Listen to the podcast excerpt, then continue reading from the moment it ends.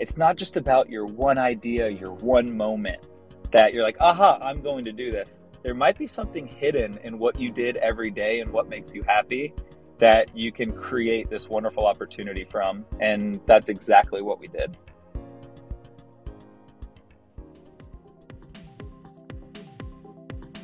Welcome to the In Factor. I'm Rebecca White, and today I'm excited to have with me Ryan Conigliaro, the co-found a co-founder of Salt Block Hospitality Group right here in Tampa, Florida, where I'm located. So Ryan, thank you so much for joining me today.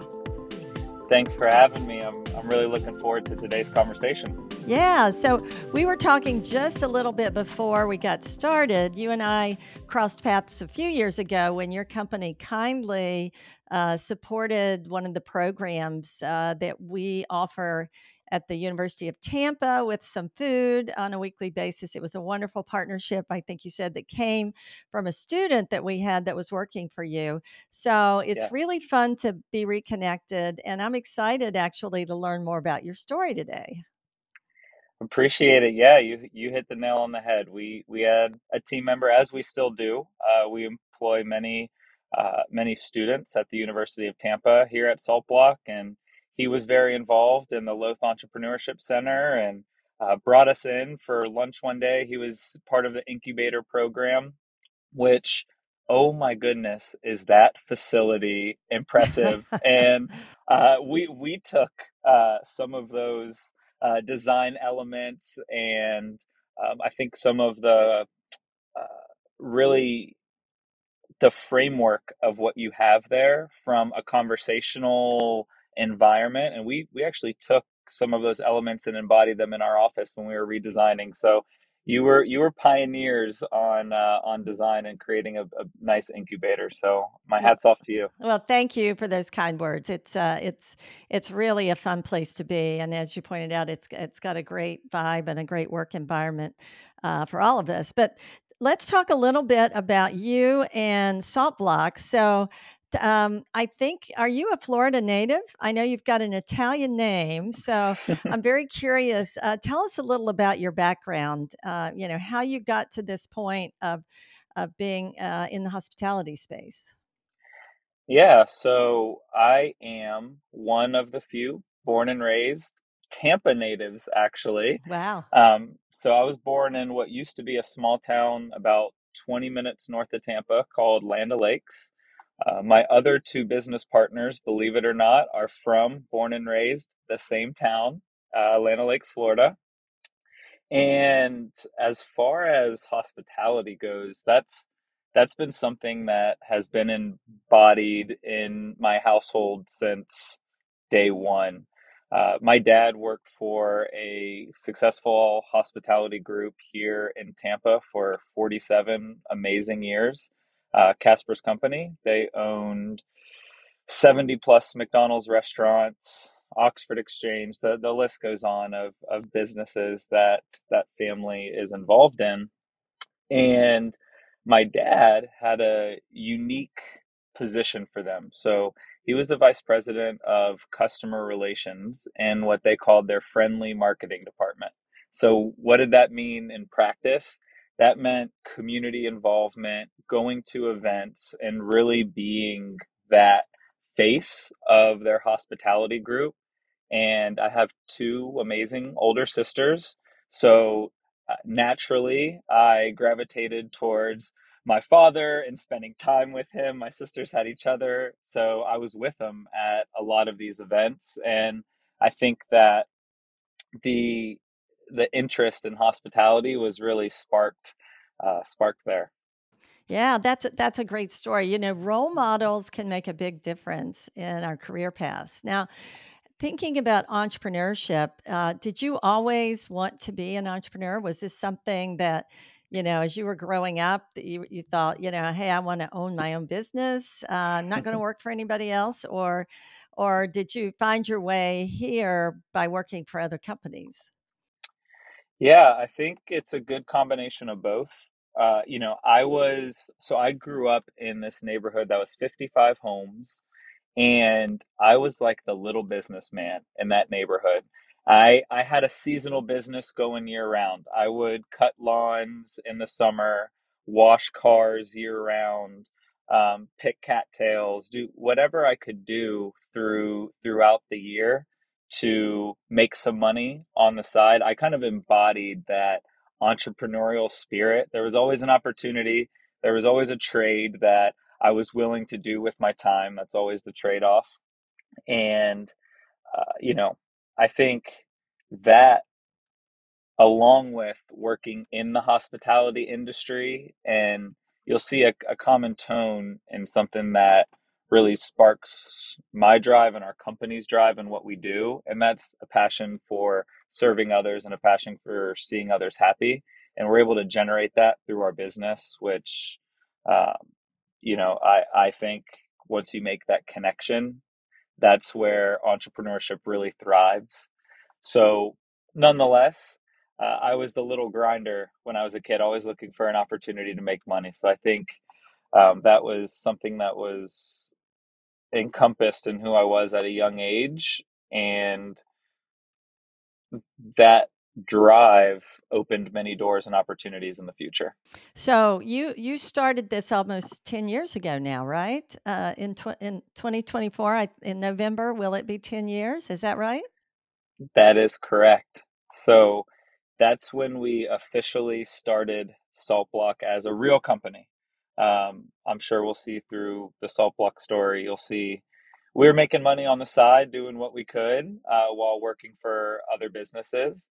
And when we decided to make that jump was 10 years ago in November that we're celebrating this year. Okay. All right. And you did this with two other people. So tell us a little bit about how the three of you got to that. You said you worked for some other companies. Um, and so, so, you know, how did this all, how did this all work for you? Did you, did you go directly into work out of high school or did you go the college route and then some working and then start a business? How did that all work?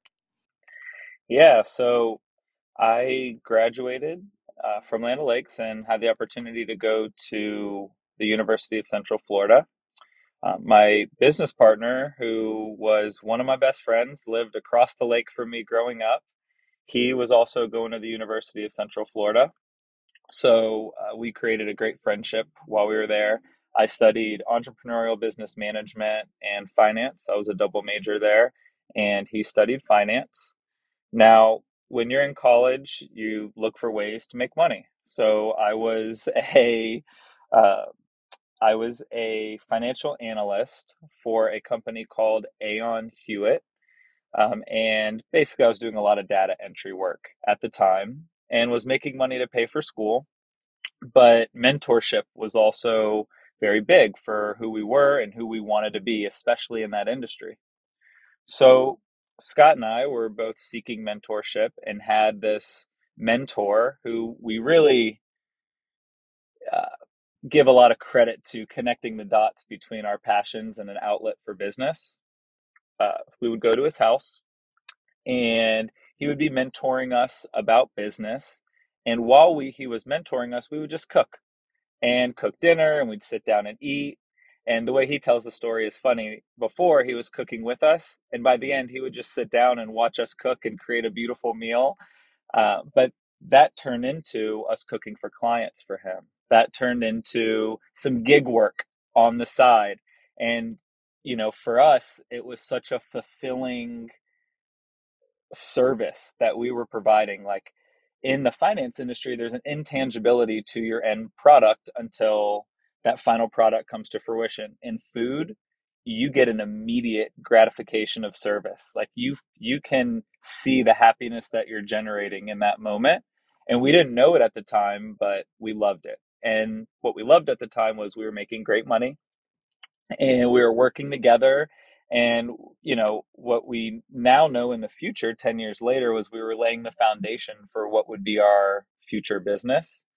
So that was my biz- my first business partner scott and i.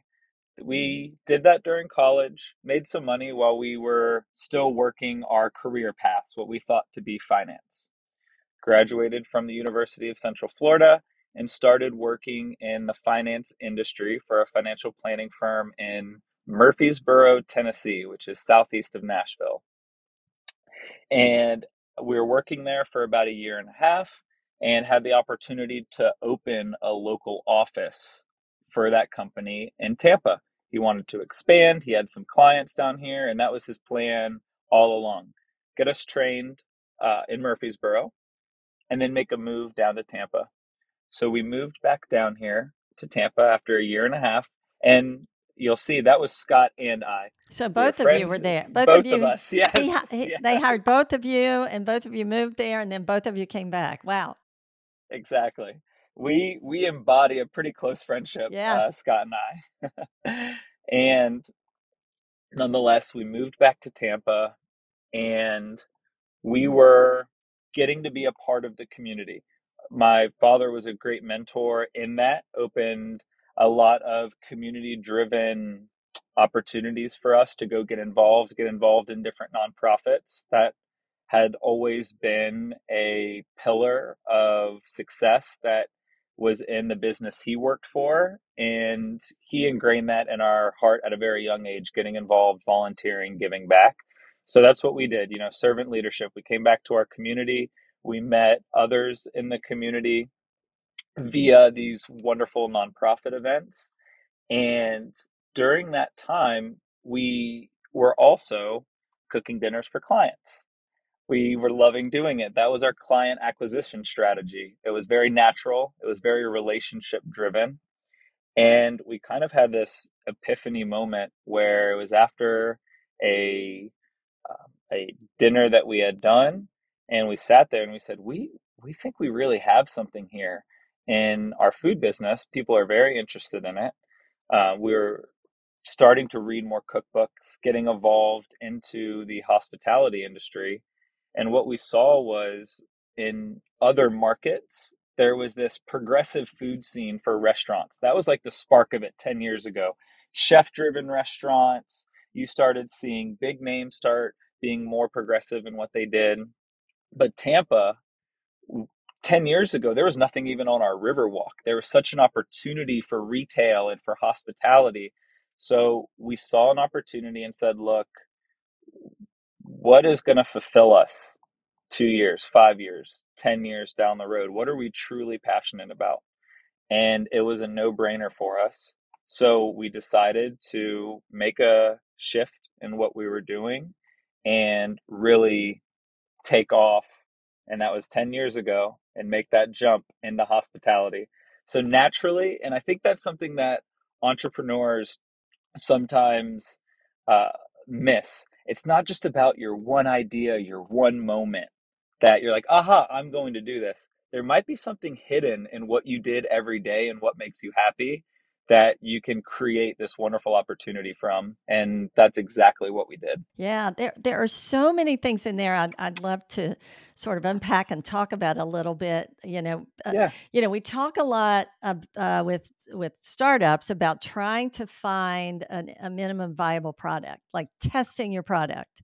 You know, Yeah. taking it to a farmer's market or you know putting something online and getting people to give it a try. And so, for a number of years, really, you tested this model, right? As uh, and Yes. and you're not the first person in hospitality that I know of that started this way.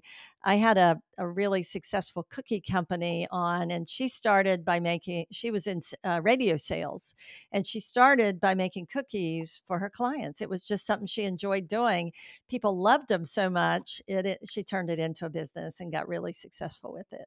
So, um, you know, that that's number one, that idea of a minimum viable product, testing it out. Number two, this idea of a gig. You know, we live in a world now where there are so many side hustles, so many people I talk to, so many entrepreneurs. Um, it used to be, you know, we recommended to everybody jump in both feet, give it everything, and see what you got. But now we kind of live in this world where you can try something out and and test it 100%. yeah. So, um, so you all had this gig thing going for several years, and you had this great partnership with the two of you. So, I'm curious about you brought in a third partner, and when did that happen, and how did that happen?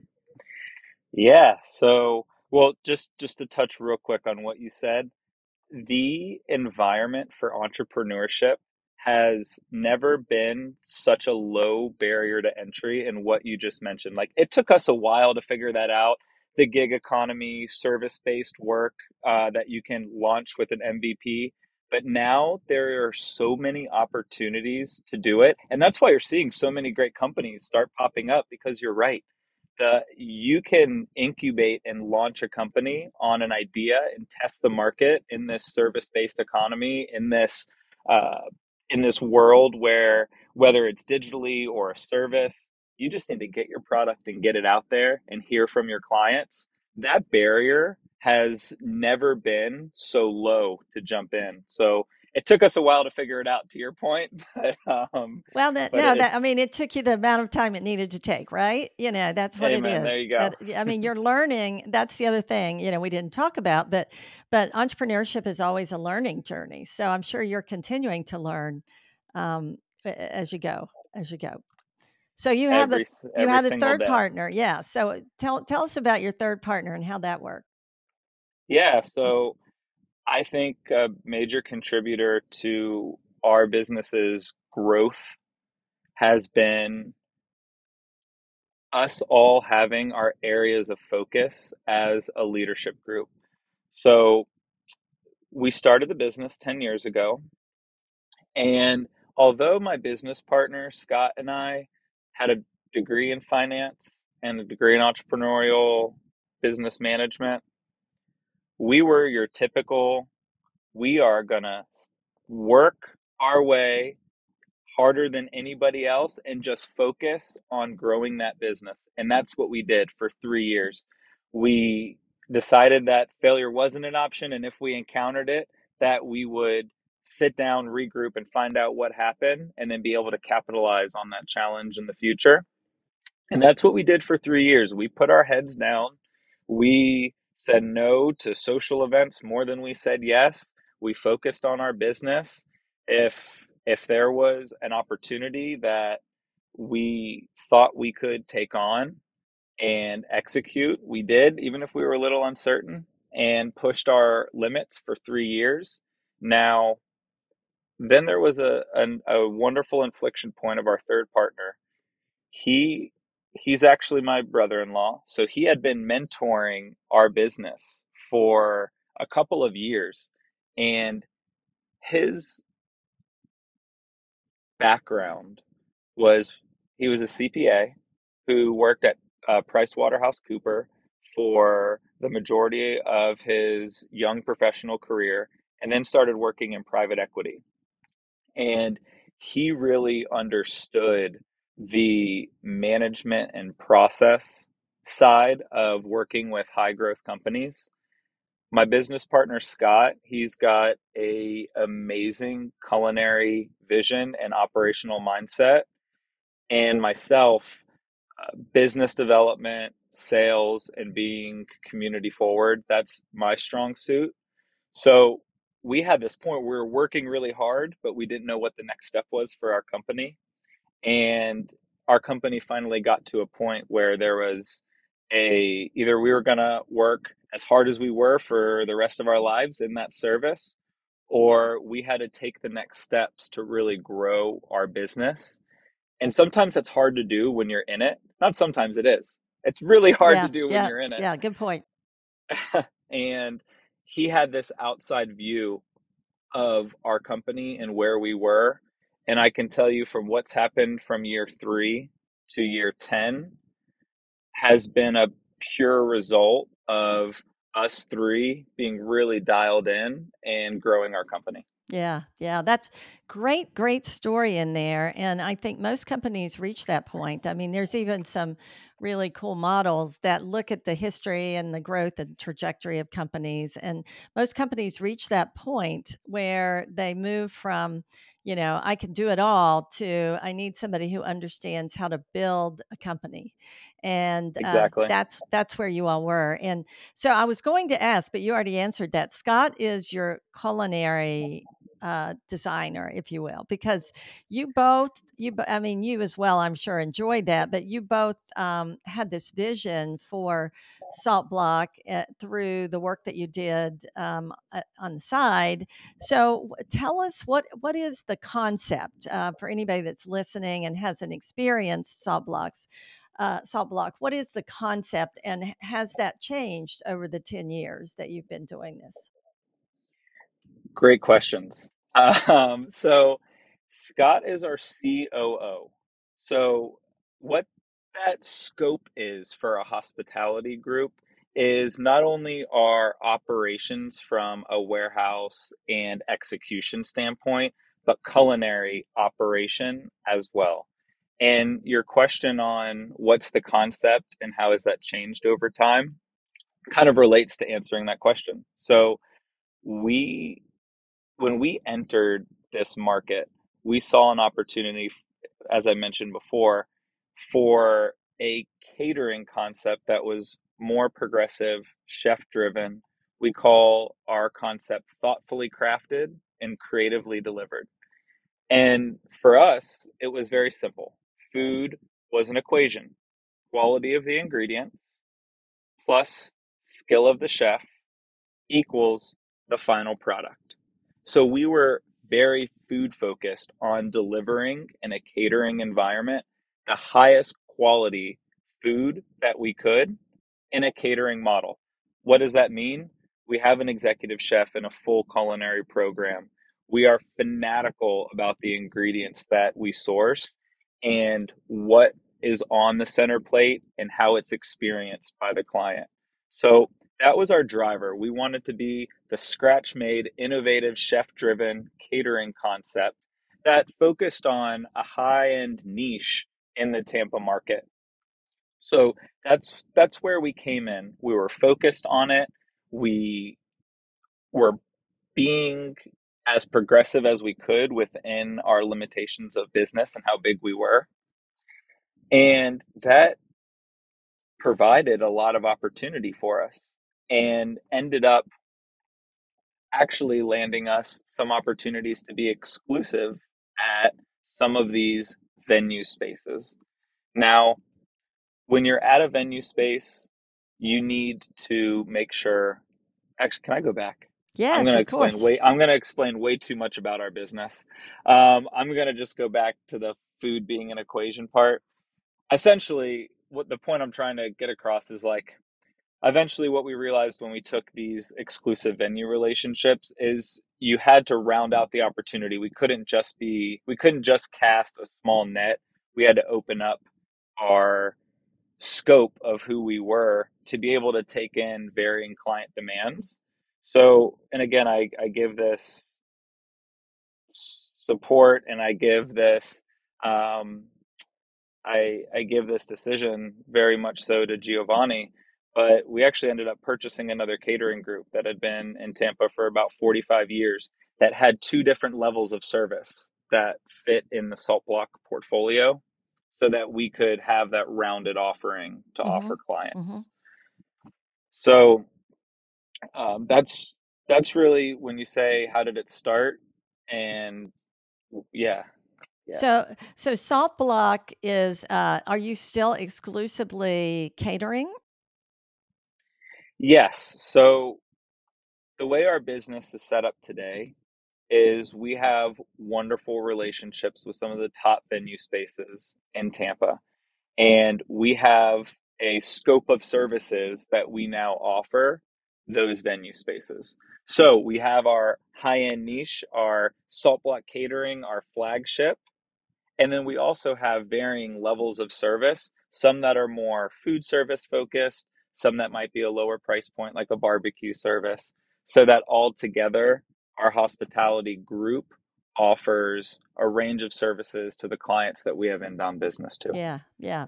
So, um, so, so a lot of things in there um, that I'd love to talk about. I think you know you said you acquired uh, another company, and that's a big step for a young company. that was three years in, but growth through acquisition uh, can be very powerful um, if you've got the right team. And as you said, you brought in is Giovanni the third partner. He is the third partner. Okay, so you brought in Giovanni to help you with that. Um, and so, uh, curious about funding this business. I know you started it as a side gig, so I'm assuming you bootstrapped it at least for a while. Um, how how have you managed the growth? Have you uh, brought in any partner investor partners? Have you, you know, worked with bank loans? Uh, all of the above. Uh, put in. I'm sure you've put in uh, your own money and your own sweat equity. So, so how did you fund this? I think a lot of a lot of uh, you know early stage entrepreneurs would be very curious about that question. Yeah. And look, I'm a huge proponent of MVP, bootstrapping your company, especially in the beginning until you need that inflection point. Uh, we started this company with 2,308. We started this company with $2,384 that we put in a bank account.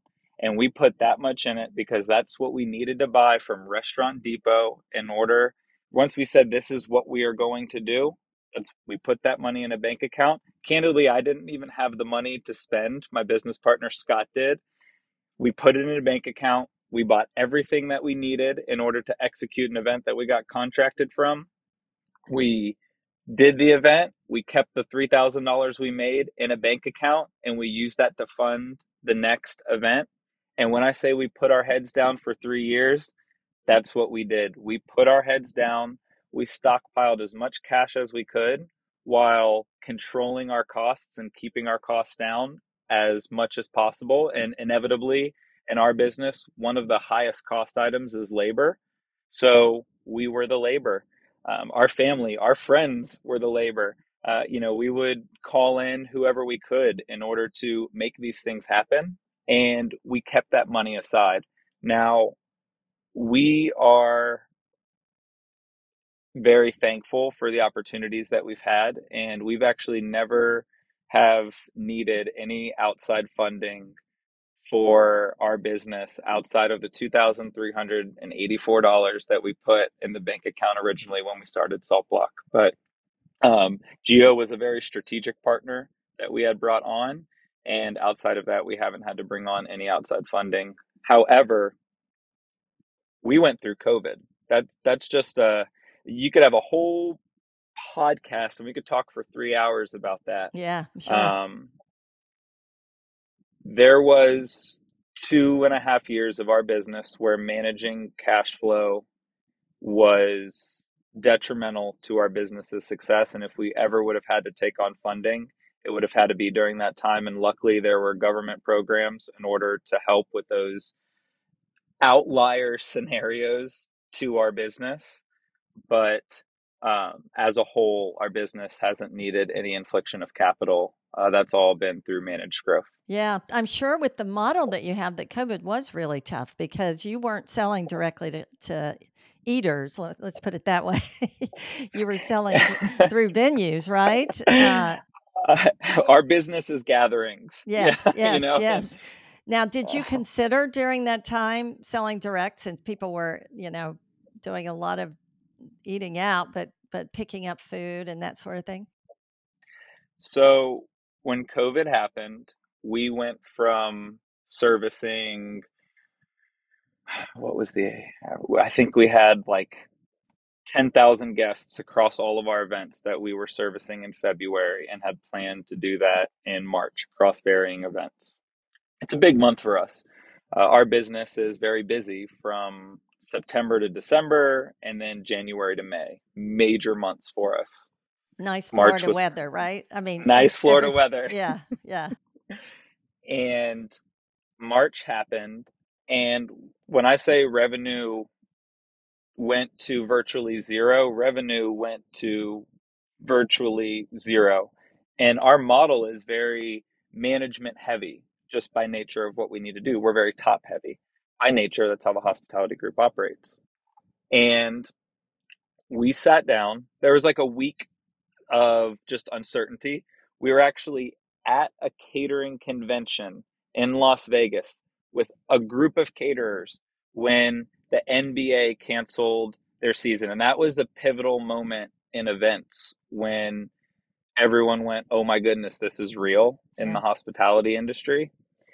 And we took the flight back to kind of lick our wounds a little bit and spent a couple days just in a weird headspace of trying to understand what was happening. And then we decided, hey, we're Salt Block. The decisions and challenges that we had to make to overcome challenges in the past are not going to be forgotten. And we're going to sit down and we're going to figure this out. My two business partners and I sat down in our office with two whiteboards and we wrote down the assets that we had. We wrote down the environment of our business before. We wrote down the environment of our current economy. And we said, okay, this is what we have. This is how we service the economy in the past, given their needs. All right, people still need to eat. So, how, with our assets, can we solve today's problem? And within 19 days of them shutting down the NBA, we had launched a meal delivery service with an online e commerce website that you could purchase a week's worth of meals. So our business was in prep. We realized that we would prep food and we would send it out to be cooked or serviced on site. And we had a wonderful system for doing that. We had vehicles. In a time when people couldn't get toilet paper, we could order pallets of it. We had water. We had all these grocery items that we had access to. So we turned our model into kind of like an online shopping platform where you could get your meals that were oven ready in dishes that you just had to put in your uh, oven and not have to do any dishes. And you could get all your other grocery items for the week. They actually lifted the uh, restriction on delivering alcohol. So we would deliver like margaritas, like Captain, like we just made it so fun. You could do taco kits and still have fun in your home. And like I mentioned, that was 19 days after the NBA had announced that their season was canceled. Um, and I'm not saying that wasn't that was this major opportunity, but it allowed us to stop bleeding in a lot of different areas and you know, our part-time team could have part-time labor. Our management team could be sustained through that time. So that was our our major shift and and how we accomplished it during that time. Yeah, wow. And you and if I understood you correctly, you didn't have a lot of debt to service during that time, correct? So Hey, exactly. which Just the debt to our employees to right. maintain their eh, livelihood. Yes, yes, which was big, which was big. Yes. That's that is amazing and what a great story. You know, there are so many I I did this podcast through the pandemic and there were so many really creative ways that companies kept going and those were the companies that survived and thrived and so I'm, I'm curious did you keep any elements of that uh, strategy after things opened back up Yeah, well, yes. So, well, a big thing, uh, the blessing in disguise that I think a lot of hospitality groups in hindsight, now that it's all 2020, would say, especially at our point, we were growing for seven years before that, high growth. And when you go through something like COVID, you have to dive back into your numbers. And you, what we found is that's when we start started getting our team more involved in our numbers and there was more ownership with those deliverables and we had more process so we could have more cost controls. We developed more KPIs for our team. So can I tell you that it was beautiful going through it and this wonderful opportunity? Absolutely not. It was challenging and hard in every single way and scary. However, in reflection, am I so thankful for those measures we put into place? 100%.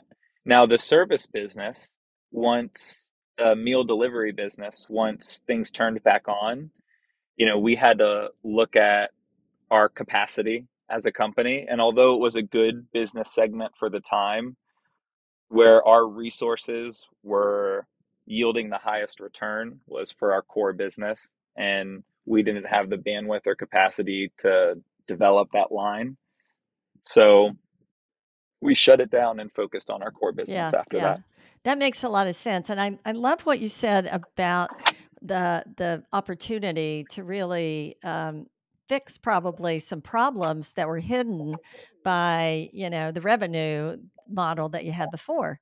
Uh, a friend of mine calls that the full lake theory, and he says, you know, it's like a lake. When the lake's full, you don't see all the crap on the bottom, but when the lake's yep. empty, you you can clean it out. And uh, so I think a lot of smart companies realized that that was a good time to go in there and understand uh, their business model a little bit better and fix some problems that they had. So I, I'm curious about you have a, you have three people. Uh, three partners in this company, and uh, um, so I'm curious about decision making. Did you um, did you have to sit down? I know you and Scott were very close, and I know sometimes that can be a blessing, sometimes it can be a challenge. Um, did you uh, sit down, and of course, when you brought in your brother-in-law as well, and and sort of deci- uh, talk about how you're going to make decisions? Has it been kind of a natural thing? Um, you know, how do, how do you deal with that? Because some people don't deal with that partnership uh, uh, very well. yeah. I mean, I think there are horror stories and there are success stories in business partnerships. And I'm sure you're well aware of that as well. I think you need to vet your partners when you bring them on, like any relationship. And you need to have elements of communication that you all agree on. So for us, it does happen naturally, given Scott's family is like my family. We all grew up together. Giovanni is family. Um, however, if you say, what's that systematic uh, process that yields us being successful? I'd say a couple things. We empty the cup at the door, especially when it comes to decision making. And that means whatever is going on outside of the business, when we enter that room, we empty our cup. It also means we we leave our egos at the door. I think naturally, especially in entrepreneurship, when you have more than one, everyone might be very I don't want to use the term emotional, but they m- might be very um, excited They have a lot of enthusiasm and They got a passion. lot of enthusiasm and passion. There we Yeah. go. Um, and you can bring that into a meeting, and that's really important. However, when it when it comes to your ego in that moment, you have to realize behind it all, you've put trust in these other partners. And the process in which you're coming to the decision isn't that everyone needs to agree. Otherwise, you might make really wrong decisions. It's actually to question one another. And if you trust that system, right, leave it at the door. Trust that your partners are operating with the common goal of your business being successful. And again, all that has to work by having undeniable trust going into that room. And I think that's why it's important to filter who your partners are when you're going into business. And it, it's like any relationship communication and relationship standards need to be communicated. And if you can agree on all of that, then the cultivation of those minds and the result is so positive because oftentimes entrepreneurs make poor decisions because they aren't questioned. Look, if I wanted tomorrow to go, if I was just a sole entrepreneur and I wanted to lead my ship in another direction into uncharted waters that we might not have done before, it could be a big hit or I could lead us right into a rock or an iceberg. But if I have two people and I trust them and I've already decided I trust them and they're asking me questions that are making me have to either confirm why I'm making that decision so you actually feel better about it. Or again, if you leave that ego at the door, you can say, oh, wow, that's actually a really good question. I didn't think about. Thank goodness you are my partner. And the end result is just so positive. So uh, th- that's how we make decisions. And we come together on major decisions, but then we have trust in one another to operate our own departments. Yeah, yeah, that's there's a lot of wisdom in that, and I think uh, that you know leaving your ego out of it is a is a really important part, and and hard to do, you know, because everybody is passionate, uh, uh, especially if they've taken on the the role of starting and leading a company, because it takes a lot of effort and a lot of hard work. And so you talked about mentors earlier, and I loved. Uh, I love that you got very involved in not for profits early on because that's something I always tell my student. It's a great way to meet people and actually sit around the table with people that you'd never get the chance to to work with uh, when you when you're willing to volunteer some time. Of course, doing that as in an early stage company can can be challenging too because you only have so much time. So, do you have any thoughts on mentorship and how to how to build a network?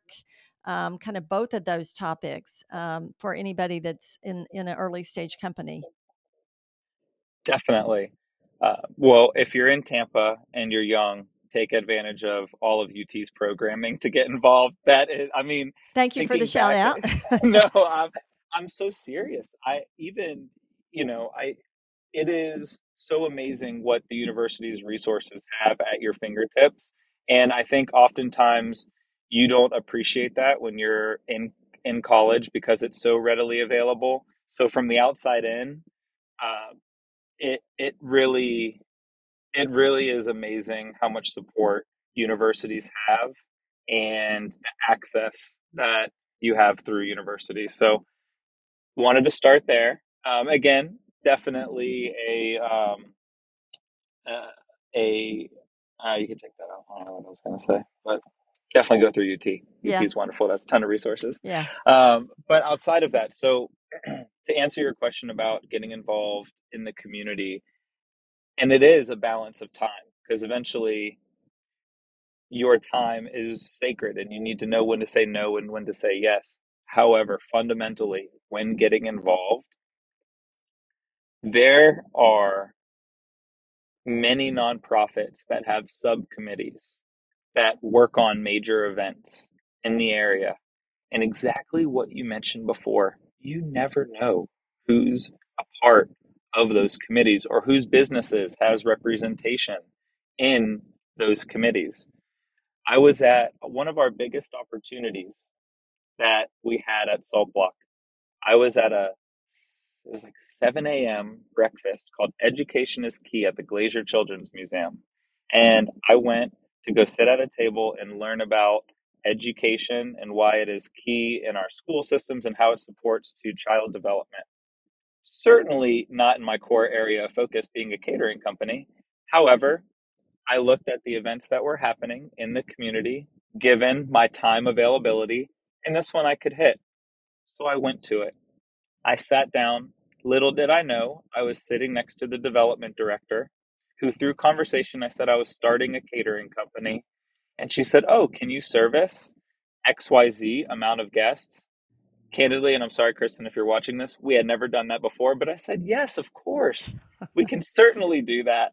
Uh, and nonetheless, though, that provided six months down the road one of the biggest opportunities and really launch points that we had that became the Glazer Children's Museum in downtown Tampa became our commissary. We were able to use their third floor kitchen and incubate our business there. And there's so much to be said about what that did for our business. And I'm only telling that story to say it doesn't have to, you don't have to sit on the board and give all of your time. It's just effort to be a part of the community. And that has to be what you're doing at the forefront. Find something you're passionate about getting involved in when it comes to a community initiative and just go. Be present. Be able to speak to who your business is, what your business is, and what your purpose is, but then just be there to serve. And I'm telling you, it will pay dividends.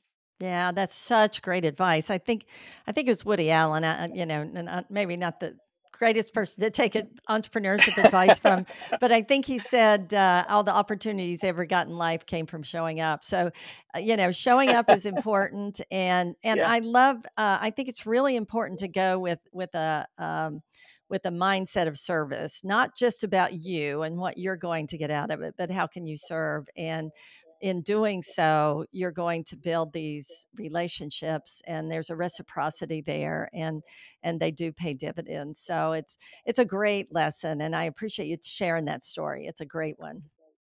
Definitely. The and there's too much in life that's transactional, I I think. And if you're going there to fulfill your own cup, it's going to be noticed by others and it's not natural. So Yeah. much of business and so much of our success has been in what you just mentioned, which is relationships and fostering real relationships. And if if you go into those opportunities with a mindset of service, not one to find a way that you can fill your own cup in them, that is um, that's a foundation for developing a good relationship. And exactly what you said, it's as easy as just showing up. Yeah, yeah.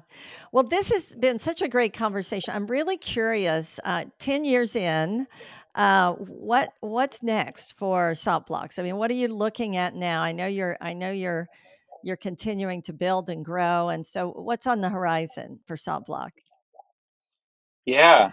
Well, we're at a great place. We have an amazing management group and processes that is supporting our engine. And for us, it's a path down known roads.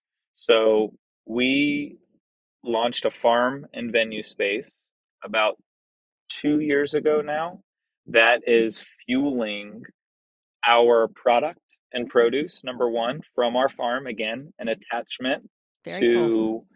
ingredients, but also a venue space that operates um, consistently and our, we're able to apply our resources to doing that. So um, that's been a great venture for us. I can tell you our our goal we've got a lot of opportunity in front of us it's just continuing to be pioneers in what we're doing and being able to service our client in new ways we hit those growth years we incurred those growth challenges i think for the next 10 years is having a vision on what's been successful and hammering down those paths. Uh, it's not necessarily any new model. It's hey, we know the formula that was successful when we started, and we know the areas that our business operates well in. It's full steam ahead in these avenues. Yeah, that's so smart. And what a great strategy. I mean, obviously, you've demonstrated that you can go into survival mode like you had to during COVID, but but you've also uh, recognized when it was time to get back to your core and stay true, true to your strategy. And I love the farm idea and the, or not idea, but I love the expansion into your own farm and your own your own venue. Again, staying in your core, but being innovative. Um, so it's it's very smart and, and strategic. Appreciate that. We, through our major growth years, we looked for ways we can horizontally grow. And I think that is good because you need to see what opportunities that you want to go down. But once you're able to kind of tighten that net back in and exactly to your point earlier, know where your cores are, that's a wonderful time in business because you feel so confident moving forward uh, vertically. So that's Yeah. that's Yeah. what that's what our goal is now. Well, that's great advice. Well, this has been a wonderful conversation. Before we go, I have to ask you if you had Yeah. one piece of advice, you've given us some really good um, things to think about and take away today, but if you had one piece of advice for an aspiring or early stage entrepreneur, what would it be? If I had advice for an early stage entrepreneur, what would it be? You know, this might seem very simple. I would say sit down, write down what makes you happy, what unique skill sets that you have, filter that information to as much clarity as you can have, and then look for opportunities where you can shine given those skill sets and that passion. And if the skill sets plus the passion equal the business that you want to be in, full steam ahead. Go for it and be confident that if you continue to overcome challenges and are doing something that you're passionate about, that is the biggest opportunity for success. It doesn't necessarily matter what the exact business is at that time because you're going to figure it out. Yeah. That's great advice. I mean, that's an excellent formula. And you're right. I think, eh, you know, it never looks exactly like you think when you get started. So you have to, you have to start with what you know and what you love and then figure it out along the way. So that's really great advice. Ryan, thank you so much for joining me. Where can our guests find out more about SaltBlock and connect with you? Yeah, so you can check out our website, saltblockhospitality.com. There are links to our farm there and our catering division as well. Uh, we have our Instagram at saltblockhospitality.com. Or ah, you can find us on our website at saltblockhospitality.com. There's a link to our farm as well on our website. Uh, or you could go to our Instagram at, at Saltblock Hospitality to see wonderful food photos and some of the amazing opportunities that we have a uh, opportunity uh, how do i how do i not know how to end this? Uh, i guess i've never like given the website shout out um, you can find us on our website at saltblockhospitality.com which also has a link to our farm or on our instagram to be up to date on all the fun activities that we're able to be a part of at saltblock hospitality Perfect. Thank you for joining me today, Ryan.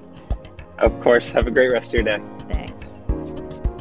If you enjoyed this episode and would like to learn more about entrepreneurship, we would love it if you hit that subscribe button. Thank you so much for listening to this episode of InFactor.